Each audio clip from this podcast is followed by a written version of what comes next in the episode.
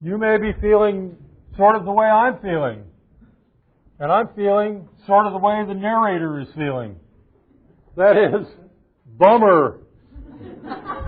All of a sudden, this wonderful love story uh, is taking a very tragic turn, and it does so really very rapidly and very dramatically. There was almost like a fulcrum or a focal point in the center of Book 3, a high point of happiness uh, of the lovers. And it is immediately followed, you remember, by this uh, plangent Boethian speculation about the brevity of human happiness.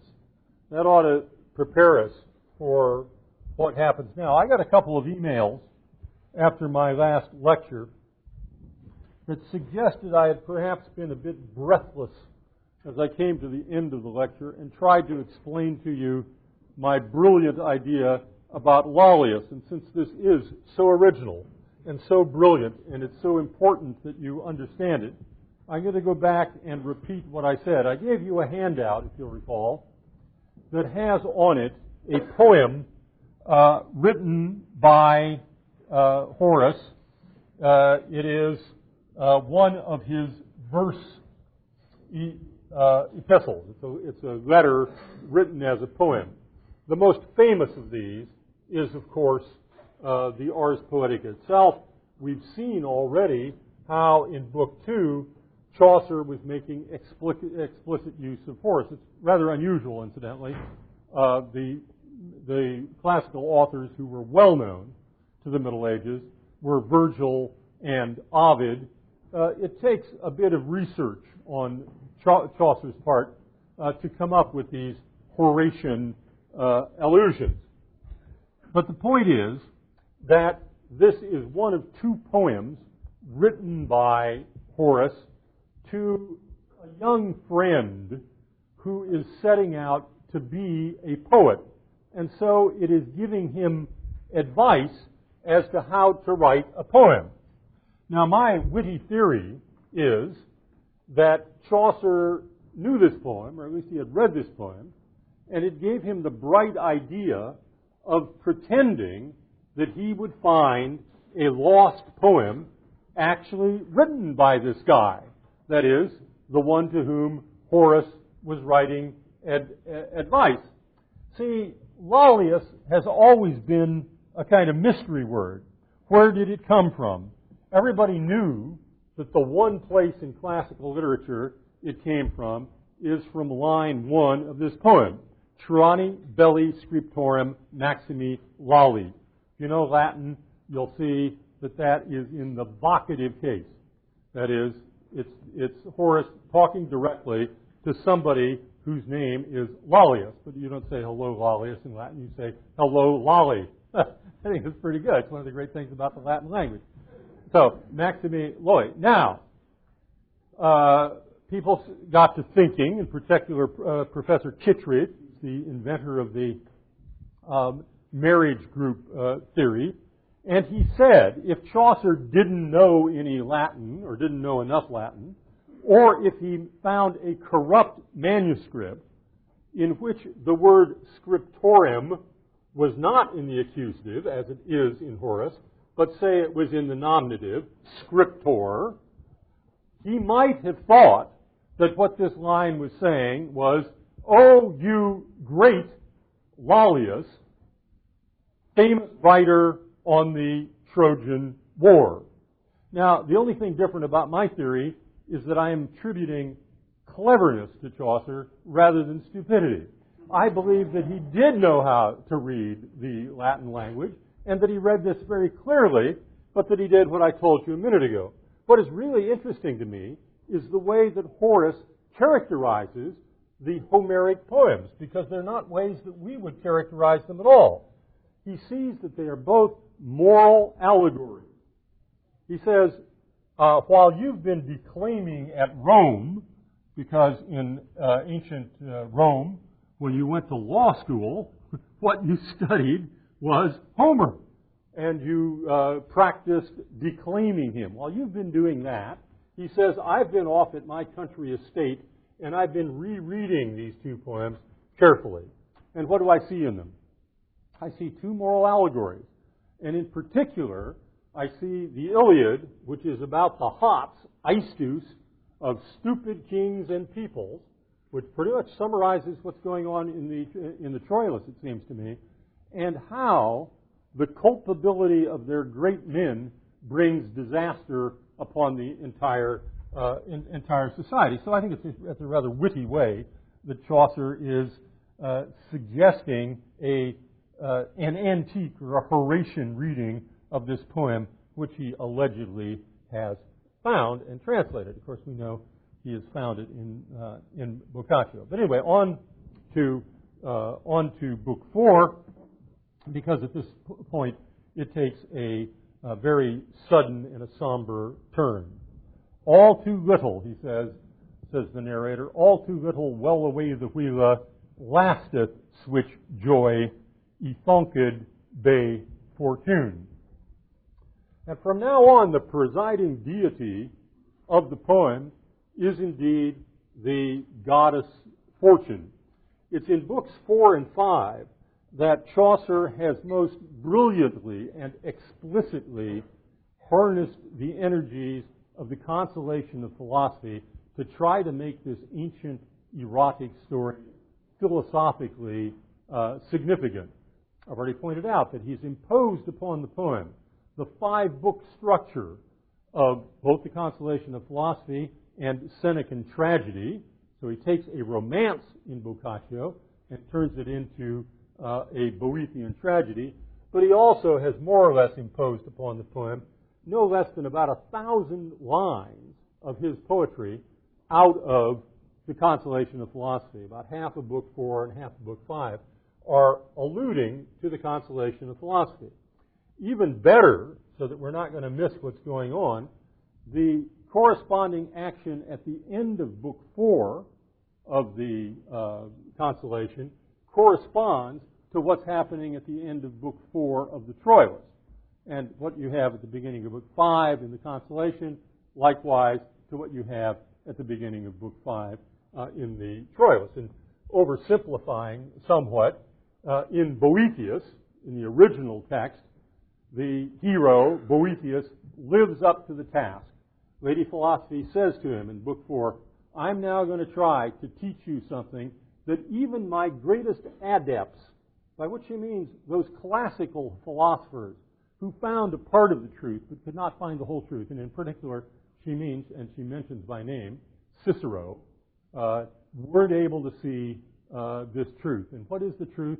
The truth is that the fact that God exists and that God has a certain foreknowledge of everything that is going to happen, that that does not constrain your freedom of the will. You still are free to choose. God knows what you're going to choose, but that does not constrain your free choice. Now, that's the hardest part of the consolation of, of uh, philosophy of Boethius. Uh, I'm shaky on it myself, speaking in simply personal terms. I've known a lot of students who don't find it terribly uh, convincing, but in a literary way, it is the high point of the consolation of philosophy. And what you have replayed, don't you see, in the Troilus, uh, is this same scene, and it's pretty much like the wonderful moment in the Wife of Bath prologue, where she gets to the point where the Samaritan woman said to Jesus, Verily, sir, I perceive that thou art a prophet. And the wife of Bath says, But what he meant there be, he cannot say. That is, she fails to see the meaning. And here, I think it is, the Troilus tragically falls short of the requirements of his own better reason. And he falls back uh, into the tragedy of ancient paganism as it is seen in these uh, Christian medievalizing texts. It is a world, therefore, that is uh, uh, ruled over by capricious fate and fortune, but also little well the lasteth which joy ethonked day fortune.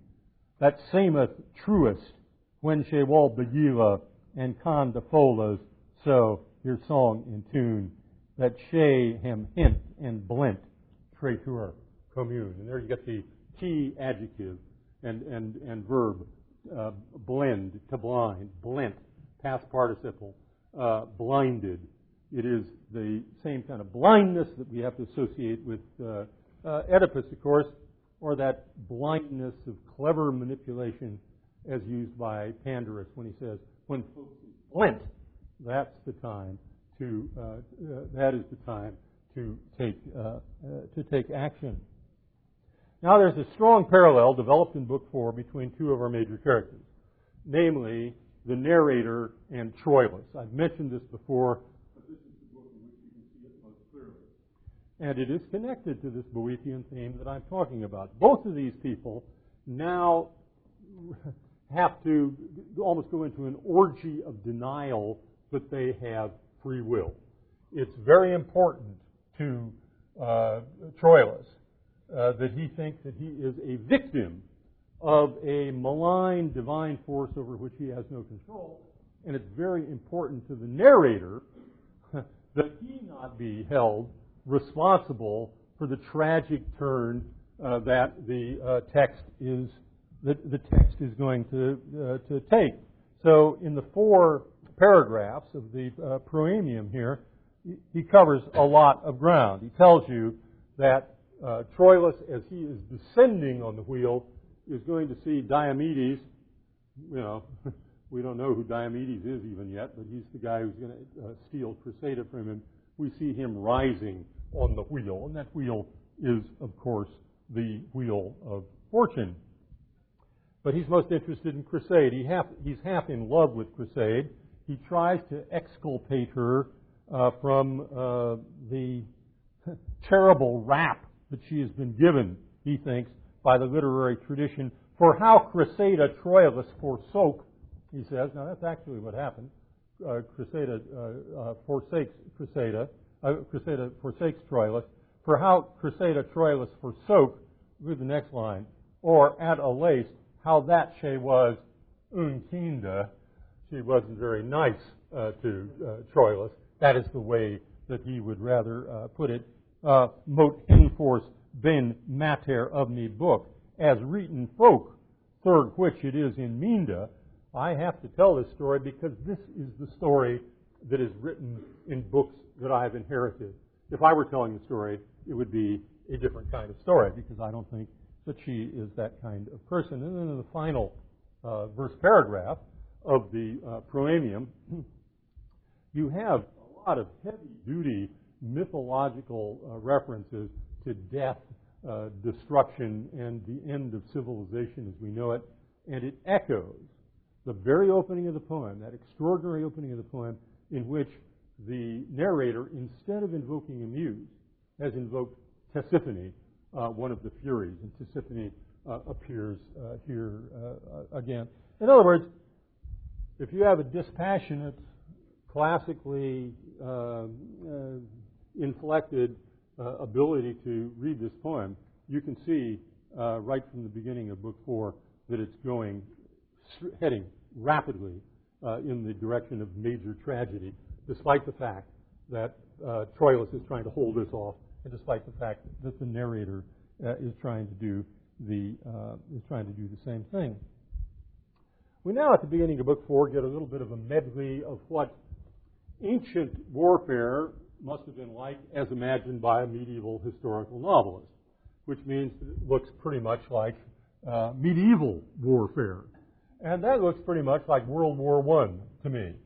Uh, that is to say, you have a situation here in which you have two groups who are in fixed positions, the Trojans um, in their city, of course, the Greeks back at this place called the Greek camp, and every now and then, not even every day, but every now and then, sorties or patrols come out from the two sides and they fight and skirmish and one day one group wins a little bit and the other group uh, wins a bit. Well, there's a bad scene on one of these things because the uh, Trojan uh, skirmishers uh, are defeated and a number of them uh, are in fact uh, captured. And the way the captured prisoners are treated in this poem is straight out of medieval warfare. The only prisoners you captured in medieval warfare were people that you had a financial interest in. I mean, if you didn't, you'd kill them. Uh, but if, if they were worth money, uh, you would capture them and hold them for ransom. Chaucer himself had been ransomed. In fact, you were hardly were anybody in the medieval aristocratic world if you hadn't been ransomed, you know, once or, or twice. And it even was more distinguished if they couldn't come up with the ransom. I mean, if you were so valuable that you had to spend several years there. That happened to one of the kings. Uh, that happened to one of the kings of England. Well, anyway, this has happened, uh, and uh, Calchas uh, has, of course, who's now over in the Greek uh, camp, uh, has found out about this. They captured a bunch of Trojans, and they call a truce in order to make the financial arrangements, in order to sort of trade some of the prisoners, get money for some of the captives, and so on. And one of the prisoners is of particular interest to us. He is a Trojan named Antenor. Now, bright lights ought to start blinking at you uh, with that very name. This is what Chaucer expected uh, to happen because you're supposed to know the story, and you're supposed to know the story that Antenor is actually among the traitors who helped Diomedes uh, and Ulysses come into Troy and steal the Palladium. In other words, you've got an ironic situation here in that Cressida is going to be exchanged for Antenor, who actually turns out to be, although we don't know it yet, we know it from other reading, uh, actually turns out to be the traitor who, dis, uh, d- uh, who destroys uh, who destroys Troy. What are we to think of Calchas at this point? Seems to me that one of these moments where we can make some fairly subtle moral adjudication. Uh, Calchas, we have thought, has not been a very good person. We only saw him in Book One, and when he found out through his various acts of divination that Troy was going to be destroyed, he took off to the Greek camp, leaving his daughter behind and leaving her in great jeopardy, all that kind of stuff. Now, upon mature reflection, he is repenting of that. And he's saying, gee, it was wrong of me to have left Cressida there. Is there some way I can get her back? Now, I, I pointed out, I point this out to you because the rhetoric of the text uh, makes it sound as though he's doing something really bad. And it seems to me that if we can see it from his point of view, he's trying to make up for something bad that he did in the past, namely leaving his daughter stranded in Troy and in difficulty. So he goes to his Greek uh, uh, bosses and says, uh, I really made a mistake. Uh, uh, I made a mistake in leaving Cressida there. Would you be willing to exchange her for one of the prisoners? And as it turns out, of course, the exchange is going to be made for Antenor, uh, who is the who is the traitor. Now, there's only one thing wrong with this. Uh, his assumption, presumably, is that his daughter would desire nothing more than to be with him. She wants to come and do. He doesn't know that she is ostensibly in love with a, a Trojan prince. But the thing wrong, though, that now happens is, of course, that Cressida is mistreated once again by the entire body politic of Troy. This is one of those examples where what Pandarus and Troilus are up to on an individual level finds its objective correlative, in a sense, in what the entire uh, Trojan polity is doing. That is, what right do they have to ship her out of town? They don't even take that uh, into uh, consideration.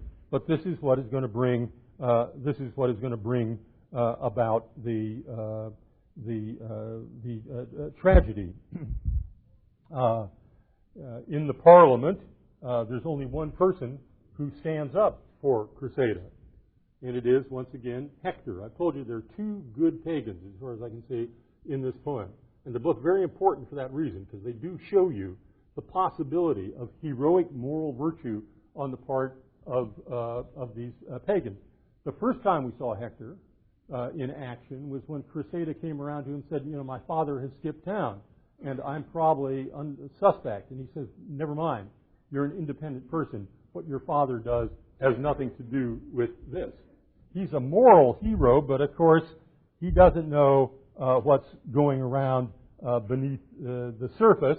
And he makes this wonderful speech on page 540 at line 176. Hector, which that well the great Herda for Antenor, how they would, uh, how they would hand Cressida when he hears that they want to make this exchange, gan it withstand. He stands against it. He opposes it. And soberly answered, Seers, she nis no prisoner, he said.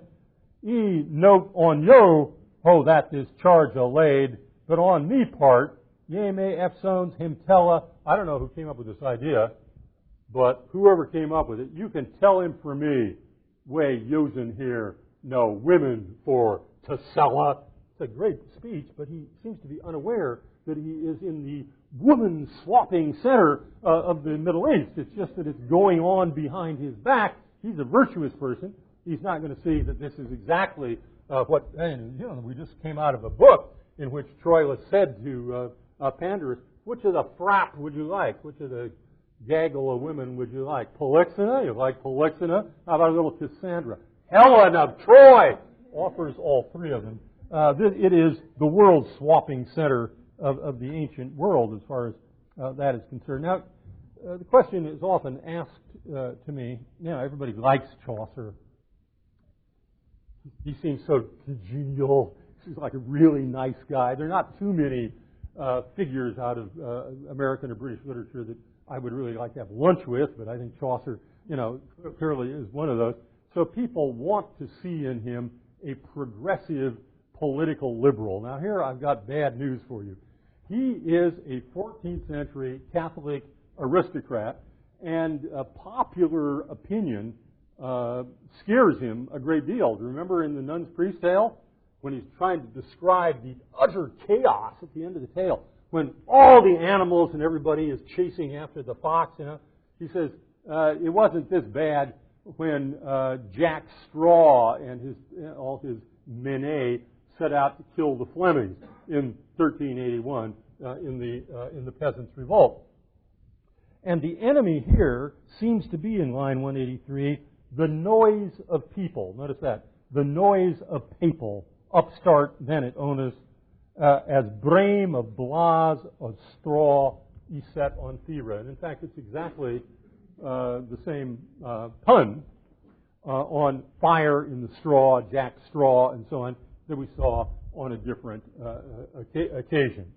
It is the fickleness of people who are supporting uh, this idea uh, that uh, uh, should be uh, should be returned. And from this on, from this point on, we never see another moment of happiness from from Troilus. Now I want to tell you about one or two little technical points in the in, in the poem here because it shows us something, even though it's uh, rather detailed, it shows us something about the imagination, the poetic imagination uh, that is uh, at work here. Troilus repeats the scene that we saw in Book One when he fell in love. This is a double sorrow. Falling in love is a big uh, is a sorrow. Falling out of love, or you know, having the complication of love, is a second sorrow. In the first book, when he fell in love, remember what he did? He went back to his bed bedroom and lay down on the bed and moaned and groaned. And Pandarus had to come and visit him. So under these circumstances, we should not be surprised that he goes back to his bed, uh, goes back to his bedroom, uh, lies down, uh, and moans and groans. At line 220, when he leaves uh, the parliament, you get this image. And as in winter lavas been bereft, each after other till the trays be bar, so that their nispet bark and branchy laugh. In winter, you've just seen this, when all the leaves are falling off a tree, uh, finally you're ended up you end up with uh, nothing uh, nothing left but the bare uh, bare bark. Leaf troilus, bereft of H welfare, eboonden in the black a bark of care, disposed woed, out of his wit to breda, so sore him sat the changing of Cressida. Now, the language here is wonderful. I hope you do have the text uh, in, in, in front of you. Uh, but if, if you don't, I'll try to point out some of this anyway. Uh, here you have uh, the individual leaves that are coming off the tree in a rather forced manner compared to welfares. That is to say, um, moments of happiness that Troilus has enjoyed. And now he enjoys none of them. He is left in the black bark of care. That means the bark of the tree, but it also, remember that the word bark means a ship uh, or uh, a little, uh, little boat. But in line 230, he is disposed woed. The man is woed me, leave a brother. You know that you can see the pun. You, you know enough Middle English to do this now. Woed means crazy, but of course it also means wood. I mean, he has been turned into uh, wood or, or uh, driven mad by uh, the experience. Those of you, however, who have read your Dante may remember this image in a very different way. When Dante, uh, the pilgrim, first comes down to the shore of the river into hell, he sees a vast number of souls.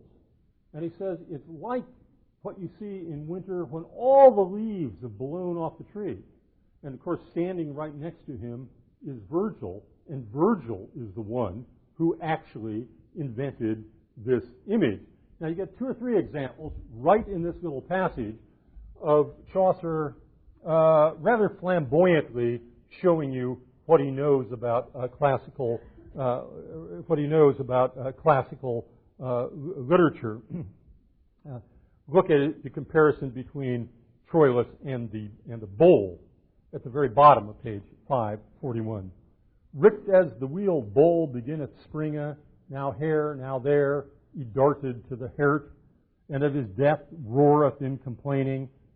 So gan he the chambre sterta, smeeting his breast, a with his fist to smerta, uh, his bed, his head to the wall, his body to the ground, full oft he swamped uh, himself to confound. He's running around like a berserker, a madman, crashing his head against, uh, against, the, uh, against the wall.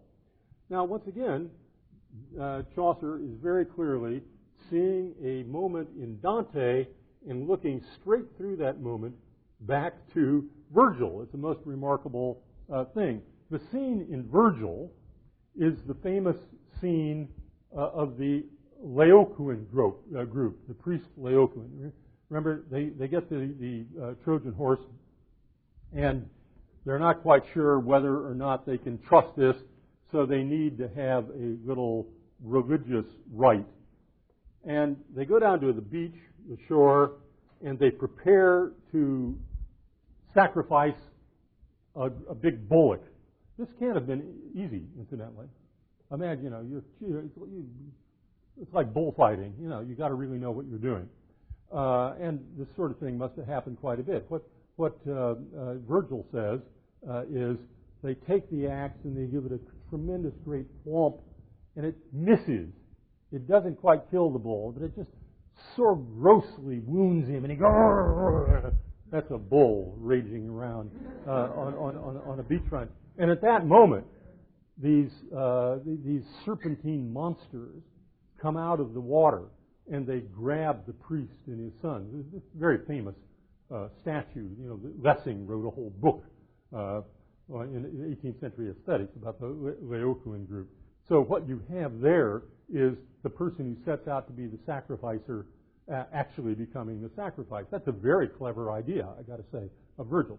Uh, okay, so Dante then reads this scene and he says, "Oh, that was a pretty clever idea, but I'm going to make an even cleverer idea uh, out of it. I'm going to present you with a bowl that is also a man. And he gives us the figure of the Minotaur, the infamy of Crete. And when Dante and Virgil peek over the edge of this uh, horrible uh, chasm down into to look at the uh, to look at the Minotaur, uh, there he is doing this qua and la stuff. The one uh, uh, consistent bit of language you have is the bull going this way and then the bull going that way. Now, neither of these images were exactly perfect for Chaucer, but he wanted to show you that he knows his Virgil, he knows his uh, uh, Dante, and so he gives you this picture uh, of, uh, he gives you this picture of Troilus raging, r- r- raging about in, his, in his bedroom. Repeat of book one. But it's to say you're now going to have two interviews between Pandarus and Troilus in which Pandarus tries to comfort or teach or console uh, him, and it's it's very much uh, like the uh, it, it's very much like the first scene. The first one is here uh, in the uh, bedroom, and here Pandarus seems to let the cat out of the bag, at least as to what he regards is the real problem. He says, you know, you really are making pretty heavy weather of the fact that uh, you've been kind of shafted by a girl are you unaware that women are exactly like the number 16 bus and that there's one that comes by every 22 minutes? And uh, there, I can point out, this is his kind of language, I can point out 12 better looking chicks in Troy right now than she ever was. So poor Troilus almost recovers enough to be shocked. I mean, he's, you know, because uh, he, you know, this is true love. What, what, do you, what do you mean? What, what are you possibly uh, talking about? Well, here uh, Troilus, I mean here Pandarus at line 414 is full of his usual proverbs, and he quotes one of the most cynical lines in Ovid. He says, "How do you get rid of an old nail?" Now, in order to follow this uh, image, you have to know that ancient nails didn't have a head; they were just a piece of wire, slightly flattened at the top. Right? You would take another nail and put it on top of the other one, and drive it halfway through, and then get a pair of pliers and pull the other one out. So this is what he says you ought to do with regard to this woman. If you want to get over one woman, the way to do it is to get another woman.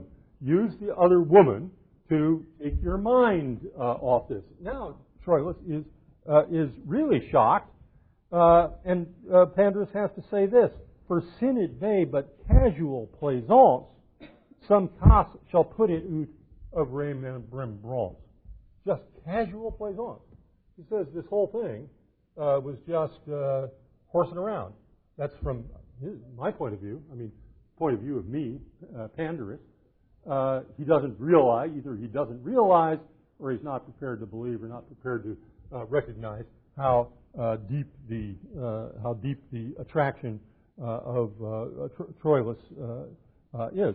Now, this is the most classical of all the all the books in the uh, in the Troilus, it seems to me that Chaucer is running through all his repertory of all the uh, classical literature he's ever seen. Several of these stories you probably will recognize yourself. Remember Pyramus and Thisbe? That's the story you get at the end of Romeo and Juliet, where one lover discovers the other lover apparently dead, not really dead, just sleeping, not realizing that, commits suicide. The other one then wakes up, sees that this one really is dead, and so commit suicide. That's the story of Pyramus and Thisbe. And you have this uh, uh, right in the middle of uh, Book Four, and several other classical allusions uh, that I don't have uh, time to um, uh, that, that I don't have time to go into. But one important philosophical point about Book Four is this: it is turned over to the philosophical proposition that Troilus does not have any freedom of the will. How could we possibly disprove this?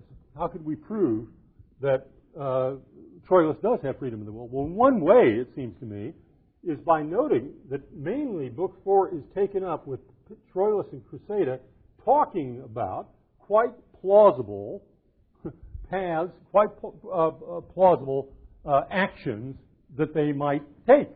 Uh, for example, uh, why don't you rape her? Says uh, Pandarus. Uh, art thou in Troy at line 531? Art thou in Troy and hast no hardiment to talk a woman which that loveth thee? And wold deceive and ben of thee innocent? Now, is that not, is not this a nice vanité? Are you in Troy? This is Rape City, man. Haven't you heard what caused the Trojan War? It was the rape of Helen. I mean, everybody does it. Uh, this is, I mean, this is the tone uh, of the uh, of, of, the passage. Now, why doesn't Troilus respond to uh, any of these any of the possibilities that are suggested to him in, uh, in Book 4. There, there's, uh, the answer is, I think, that we see him presented here schematically caught as Hercules at the crossroads between virtue and vice, you know, in the, in the uh, old emblem. He's caught between the urgings of reason on the one hand and the urgings of desire uh, on the uh, on the other. Just to show you one textual passage, there are three altogether in the book. On page 540, at line 162, it says, "Love him not all pressed, all eager. Love made him eager to uh, to don here beta, and rather deem that she should engone. But Raisin said to him on that other Sita, No, you really ought not to do this. Uh, when they're going to take Criseyde away, uh, love says, Stop it, stop it at all, uh, at all costs. But Reason says, Oh no, if you were to do that, she might get mad because it would expose the love affair. In other words, there's a ratiocination or a rationalization that uh, Troilus comes up uh, with uh, everyone uh, on, uh, at every time. And when Pandarus says, "Why don't you just Why don't you just take her?" He says, "Oh no, we can't can't do that because my father has spoken in Parliament." This is one of the few echoes of the Bible, actually, in the Troilus. the line that is echoed is Pilate. You know, when they're saying he orders that a sign be posted over Jesus' cross. This Jesus of Nazareth, the King of the Jews. And they say, no, don't say that. Say, he said he was the king of the Jews. And what uh, uh, Pilate says is, what I have written, I have written. I'm not going to change that. And this is the line you get now here. Uh, my father has already spoken. He is not going to uh, change. Uh, he's not going to change anything. Well, these really are rationalizations or uh, or ratiocinations. Notice the role of rumor and popular belief here. Uh, on page 547, you get the swift Swiftopham. That is, this is the uh, Fama of Virgil. Remember when uh, when Aeneas and uh, is hanging out with uh, Dido in Book Four, the word spreads around by gossip, and it spreads around through the machinations of this bird-like goddess whose name is Fama, rumor, she flies over, and what does she do? She mixes the truth with falsehood, which is, incidentally, the same definition as the definition of poetry in certain uh, ancient, uh, ancient and, and, and classical, uh, classical uh, uh, texts. This is also a book, it seems to me, that treats uh, that treats Cressida very uh, shabbily, very, uh, uh, very painfully. Uh, on page 558, you have an example of what I'm talking about that comes from the Heroides of Ovid. There's a long conversation uh, between Troilus and Cressida about what they're going to do. It ends up inconclusive because Troilus thinks he can't do that he can't do anything. But Cressida swears on a stack of Bibles that she's going to remain true to him. And she says specifically in line 1535, For thilke day that ye for cherishing or dread of father or for other wicked or for a state delict or for wedding, they false to you, me Troilus, me Nick, uh, Saturn's daughter, Juno, through her as woad as adamantha dome dwell, eternally in Styx, the put of hell. Send me to hell. May Juno send me to hell if I ever am untrue to you. And finally, that, that in uh, 1548, uh, and now Simois, Simois, one of the two rivers in the plain of Troy, the other being the Xanthus, and now Simois, that as in Arawa Clare through Troya renneth doonward to the say, bear witness of the word that said is here. The day that I'm untrue to Troilus, you, the Simois River, should run backwards from the sea uh, to your uh, source. That's taken directly from the fifth Heroid of Ovid, but it's transposed from the deceiving man. It's Paris. who's actually written that, carved that in the bark, uh, bark of the tree. So here the classical tradition is being manipulated, it seems to me, uh, in a way to, uh, uh, that is very negative to, uh, negative to Criseyde. A lot of critics take quite seriously what Criseyde says at the very end of Book 4. And what does she say at the end of Book 4? She says, Trusteth well that your estate royale, the vain delete nor other worthiness of you in ware or tourney martial, ne pomp, array, noble, or acre richessa, ne madame teru on your distressa. It wasn't any of the externals. It wasn't the fact that you're so good looking, you're a great horseman, you're a terrific soldier, none of that stuff, but moral virtue grounded upon truth. That was the cause he first had on you, Ruth. Have you traveled in Italy?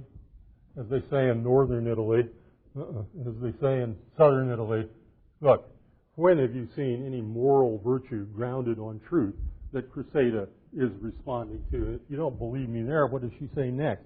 Ec gentle hert in manhood that ye had a, and that ye had as may thought into speech as everything that soonded into bada as rudish and publish appetite, and that your reason bridled your delete. Have you seen any moment when actually uh, Troilus's reason was bridling his belief. It's always ironic or it's not there uh, at all. Either uh, simply uh, is lacking in knowledge of Troilus or she is uh, lacking in self uh, knowledge.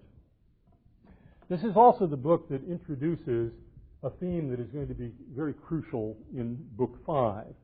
And again, this is rather technical, but it has to do with, uh, in, in, with relation to this that I've given you this handout. I believe that Chaucer has made ambiguity not a feature of his poem, but a major theme of his poem. Late uh, in the middle of Book 4, when Troilus and Cressida are talking about how they're going to fix it up that she will get back, she hatches a plot against her father. The question you have to ask yourself if you're going to come to a, uh, some sort of coherent view of Cressida's character is, does she really mean any of this when she's saying? Well, what she says is this. My father, as you know, is very avaricious. And I'm going to go, or I'll go with him. I'll go over to the Greek camp. But when I get there, I know he's going to ask about all our possessions that are still back in Troy. And what I'll say is, oh, well, send me back, and I'll get the furniture, and I'll bring it back. And because he is so avaricious, that will actually work. If he should doubt me and should want to put me to the test of divination and throw sorts, you know, kind of throw the dice to see if I'm telling the truth, while he's doing this, I will subtly reach out and grab his arm and kind of disturb uh, the uh, integrity of this act of divination. It's really curious because she seems to believe that this stuff is really going to work and that she can interfere with it uh, uh, mechanically. But then she says something really bizarre. Uh, and it is uh, the quotation that you get at the very, ba- very bottom of the page, the one with box number eight. For God is spaken in amphibologies and four osoth, they tell in twenty leaves. And I think even if I didn't put the word amphibologies in boldface type, you would think it's a rather strange word. It's highly significant that Chaucer is the first person to introduce the technical vocabulary of ambiguity into the English language, and that he does so in a thematically significant way in this poem. What is an amphibology? An amphibology is an intentionally tricky statement by one of these oracles. We saw it in the Knight's Tale when uh, at the statue uh, at the statue of Mars, uh, Temple of Mars, the statue says victory. Uh, very misleading, uh, misleading victory. Amphibologies is one word, and ambages is another. You're going to find that in Book Five, when Cressida, uh, when Diomedes, trying to get Cressida in bed a little quicker, not that it takes, I'm afraid, very long. It's just shockingly easy to do, it seems to me, seeing the hard time that Troilus has had. But he says to her, you know, uh, un- unless your father has misled us with all these prophecies, uh, Troy is toast. And you know, if you got a boyfriend over there, I'd forget about it and you know invest in uh, uh make a sound investment. And but if Calchas laid us with ambages, he says this is number one here. That is to say, and since he knows you won't know what the word means, he defines it for you. That is to say, with double word is slaya, switch as men klep, a word with two two visages. Uh, an ambage, that is to say, is a word with that is a sly double word. What's black and white and red all over? Okay, that's sly, that red word, because it's intentionally misleading you, trying to make you think it's a color rather than the past participle of the verb to, to, to read. And men call this a word with two faces, a Janus-like word. Call it gentilessa, call it whatever you want. We see a lot of Janus-like words in it. Well, where did all this come from? I've given you, and I will go uh, over the, keep this handout again uh, for next time because it's a major theme in, in, in Book 5. There's a long history behind this technical vocabulary of, uh, of ambiguity. But the point that Chaucer, I think, is heading for, and he's going to make it in a, in a major way in the, in the fifth book, is the difference between the clarity of religious understanding under the Christian dispensation and the murky, shadowy half truths that you see in ancient uh, div- divination. And here, a very particular text of great importance is number three. That is uh, in Dante. When Dante in Paradise does a reverse version of what Aeneas had done in the sixth book of the Aeneas goes down into the underworld and there he hears a very disturbing prophecy from the Cumaean Sibyl, and it's hard to figure out, and so on. He goes up to heaven, uh, and uh, he hears the following. Uh, he, he, hears uh, a, uh, a, prediction uh, that is actually a prediction of what has already happened. And Dante writes, "Ne per ambage in che la gente folle," not through ambages, in which the crazy people used to get bogged down before the Lamb of God, who takes away the sins of the world, came into the world, ma per chiare parole and con preciso latin, but with clear words and precise Latin, what he means by that is serious language, uh, spoke the voice of that paternal love that is speaking uh, to, uh, to Dante in Dante's vision, that is to say, the ambiguity that is characteristic of the uh, ancient pagan gods, uh, is uh, is is redeemed. Well, Chaucer is prepared for us now. Here, in its a very surprising move, that just as the plot starts to become, I think, very heavy and tra- tragic, the theme begins to become very philosophically significant. It's one of the major themes that he has then uh, in Book 5, to, for which you have an entire weekend uh, to, uh, uh to, to, read, and it's, uh, it's a hard book, but it's absolutely worth it. So on to Book 5.